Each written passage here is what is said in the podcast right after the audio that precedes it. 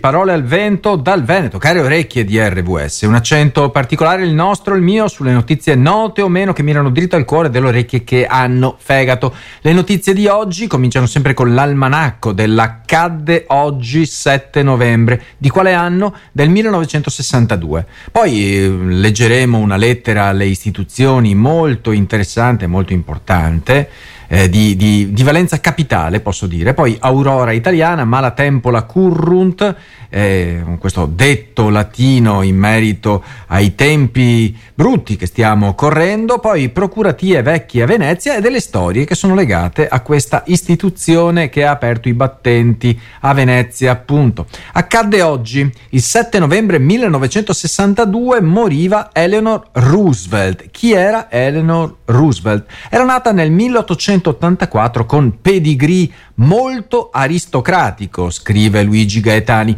Per i canoni dell'oltreoceano erano veramente eh, molto aristocratica. Antica famiglia, uno zio presidente, Teddy Roosevelt, e aveva sposato eh, Eleanor, eh, il suo lontano cugino Franklin Delano Roosevelt. Il matrimonio fu infelice, ma politicamente erano una coppia straordinaria, impegnata per i diritti civili in patria, per i diritti umani nel mondo. È stata la più significativa First Lady del Novecento.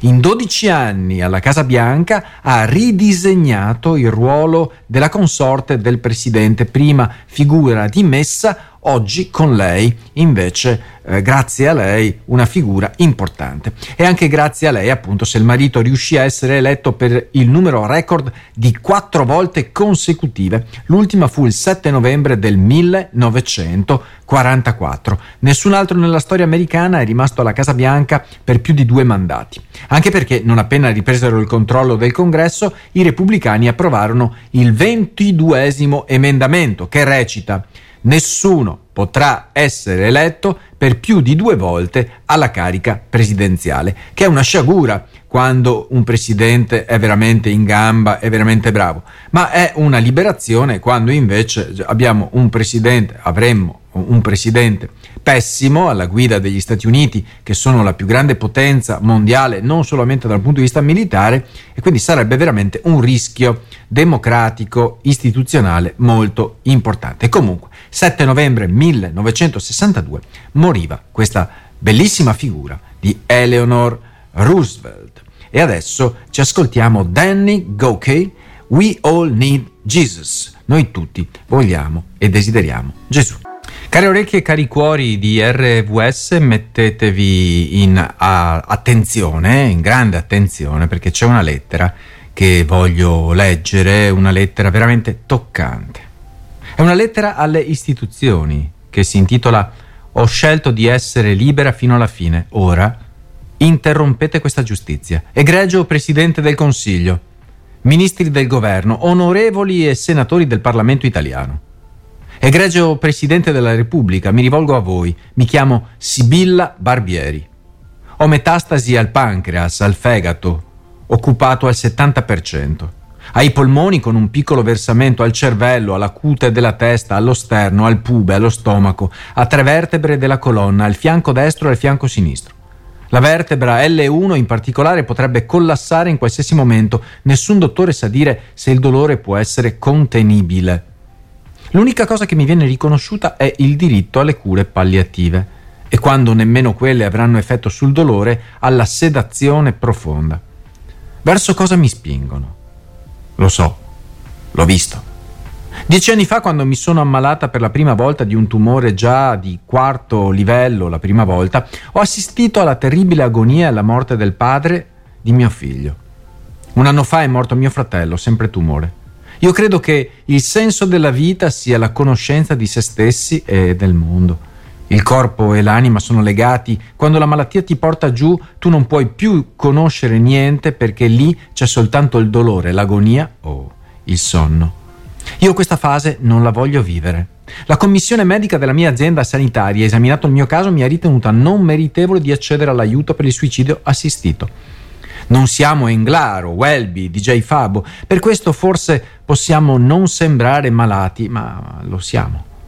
Io oggi ho la possibilità di porre rimedio a questa ingiustizia perché posso permettermi di organizzare un viaggio in Svizzera, dove invece i miei diritti saranno garantiti. Ma tutti quelli che non possono? Condannati a non scegliere come vivere fino alla fine? Vi chiedo di battervi contro questa ingiustizia perché finalmente il Parlamento discuta e voti una legge giusta. Quando vedrete questo video non ci sarò più, perché ho scelto di vivere libera fino alla fine. Ho scelto di disobbedire.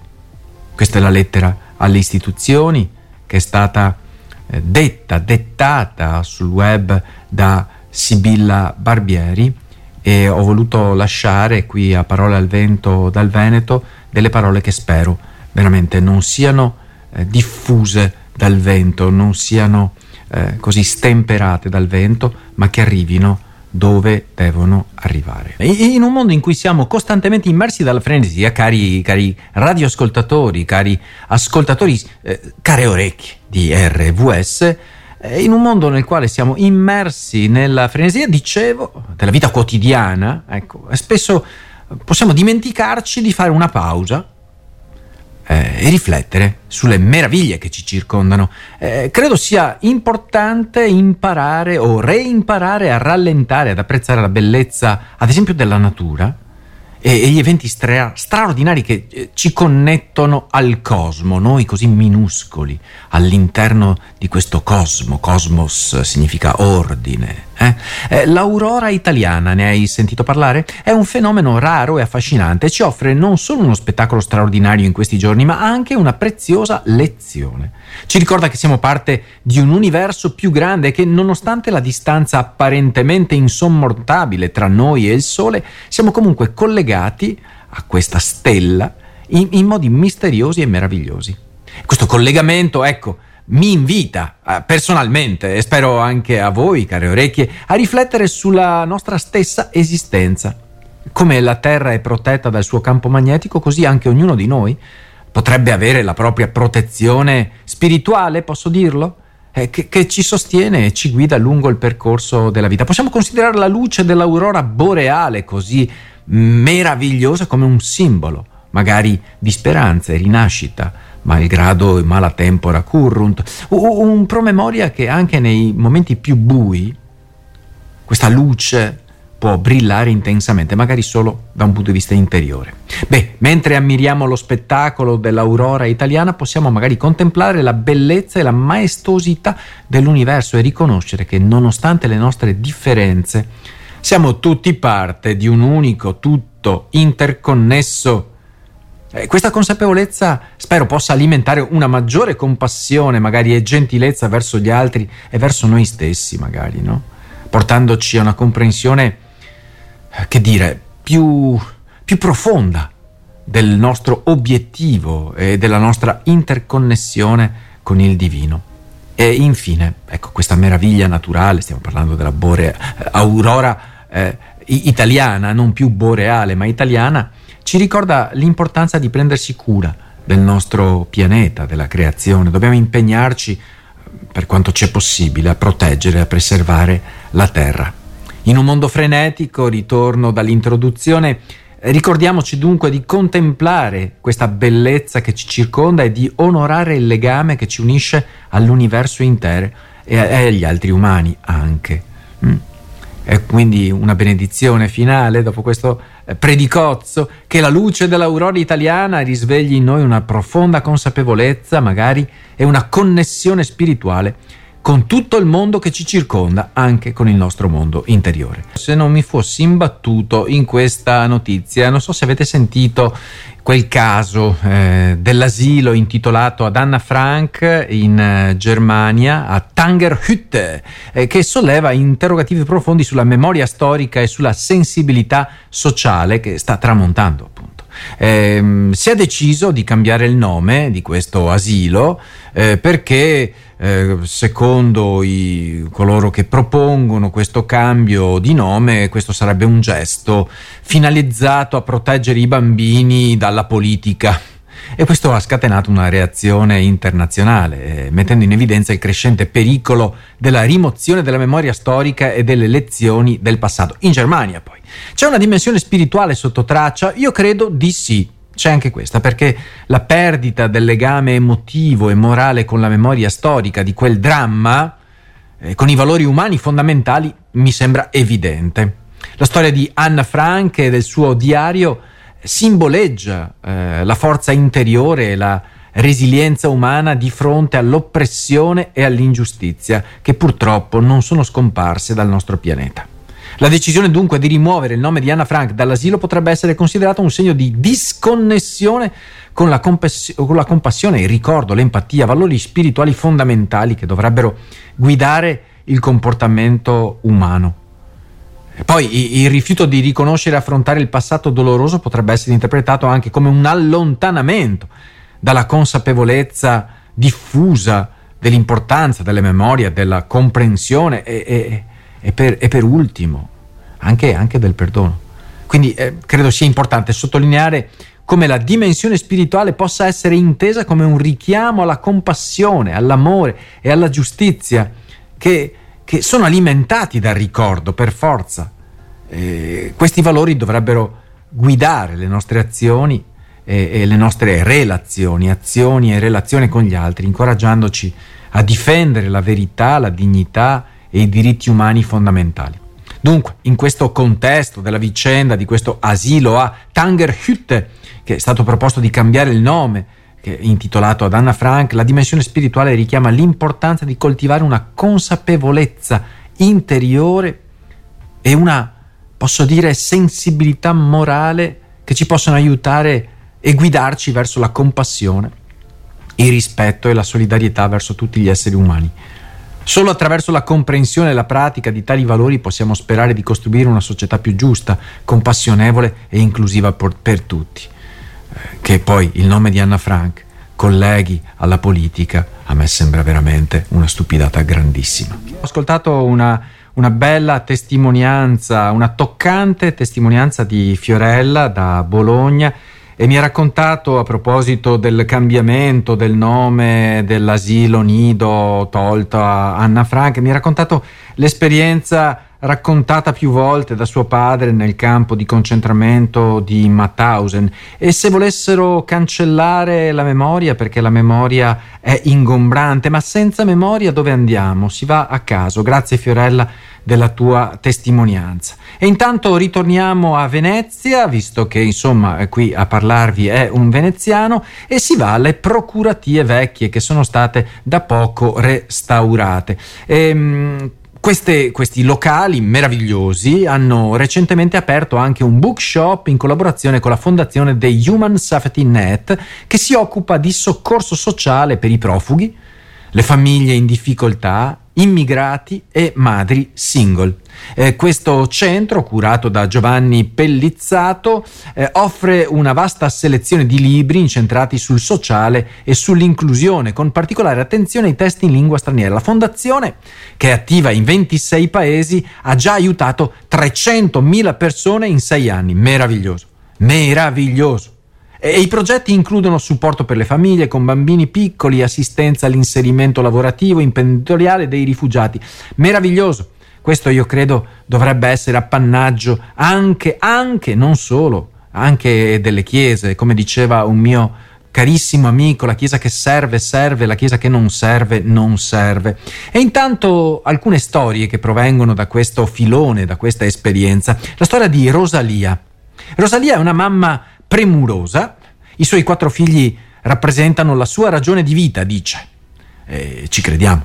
Dopo diciassette anni di matrimonio è rimasta sola, e non è stato facile. Una delle sue figlie a quindici anni è scappata di casa, ha fatto quella che al sud continua ad essere chiamata la fuitina, una fuga d'amore che però l'ha vista tornare in fretta. Ad altri due più piccoli hanno diagnosticato problemi psichiatrici. Povera donna e poveri bambini. Per Rosalia si è aperto dunque un baratro, non sapeva come reagire, a chi rivolgersi per un aiuto, eh, non per un bonus, non per quattro, quattro, quattro spiccioli, per un aiuto, anche solo un consiglio che la potesse aiutare. Poi ha incontrato l'Albero della Vita, una onlus partner de The Human Safety Net, che l'ha aiutata prestandole ascolto, cercando anzitutto di comprendere la sua situazione, basilare questo, per poi suggerirle il percorso migliore. Oggi, dice, Vado da loro tre o quattro volte a settimana con i miei figli. Mi hanno aiutata a cambiare e a cambiarci insieme. Adesso non temo più niente. Intanto continuiamo questo racconto di storie ehm, che insomma hanno a che fare con l'impegno di The Human Safety Net, che collabora eh, e ha il suo centro anche alle procuratie vecchie di Venezia. Ricordo che siamo a Parole al vento dal Veneto, quindi qualche parola al vento dal Veneto è necessario anche passarla. E queste storie continuano con Sara. Sara. Ormai è un rito settimanale, dice Sara, uno dei momenti più importanti del nostro rapporto madre-figlia. Eh, Sara è la mamma di Anna, una bambina di cinque anni. Prima di incontrare Villaggio per Crescere, un centro per l'infanzia con cui collabora The Human Safety Net, Sara si sentiva isolata nel suo ruolo di madre. Non aveva altri genitori con cui confrontarsi, scambiare esperienze. Grazie al lavoro del centro, dice Sara, nascono nuove amicizie tra adulti, ci si aiuta di più, si sta insieme, si fa comunità. E, e lo stesso vale per i nostri figli, specialmente se si tratta di figli unici. Spesso quello che manca eh, nella nostra vita è trascorrere tempo di qualità con i nostri figli, e qui abbiamo la possibilità di lasciare i nostri problemi fuori dalla porta e possiamo dedicarci totalmente ai nostri bambini. Forte, no? Momenti di condivisione che creano una rete, un villaggio appunto di affetto e solidarietà, grazie a questa stupenda rete The Human Safety Net che lavora alle procuratie vecchie di Venezia, ma non solo. Un'altra storia, Fatima dal Marocco. Dal Marocco all'Italia è il dono di un'altra vita. Dopo dieci anni di lontananza, attutita da qualche visita occasionale, finalmente nel duemilaquindici Fatima, questa donna, ha potuto raggiungere il marito in Italia lasciando il Marocco. trentaquattro anni, madre di due bambini, nel duemilaventi ha attraversato un periodo di grande crisi a causa del Covid, come molti altri. Il marito era un lavoratore stagionale e con l'isolamento imposto dalla pandemia ha perso tutto. Fatima dunque si è rivolta al centro Ora di Futuro, che collabora anche questo con The Human Safety Net, e ha subito... Eh, non ha subito, ha subito, stavolta l'accento è differente, ha subito ricevuto un aiuto concreto fatto di buoni pasto e pacchi alimentari, un supporto che è continuato nel tempo con l'iscrizione dei suoi figli alle attività organizzate dall'associazione, un mix di sport, arte, eh, letteratura, a, a cui si è aggiunto un corso di informatica per lei che le ha permesso di cambiare completamente vita e di raccontare la sua storia in un'audizione al Senato della Repubblica. Straordinario lavoro di agenzie umanitarie davanti alle quali è necessario togliersi il cappello e magari informarsi come è possibile dare un contributo.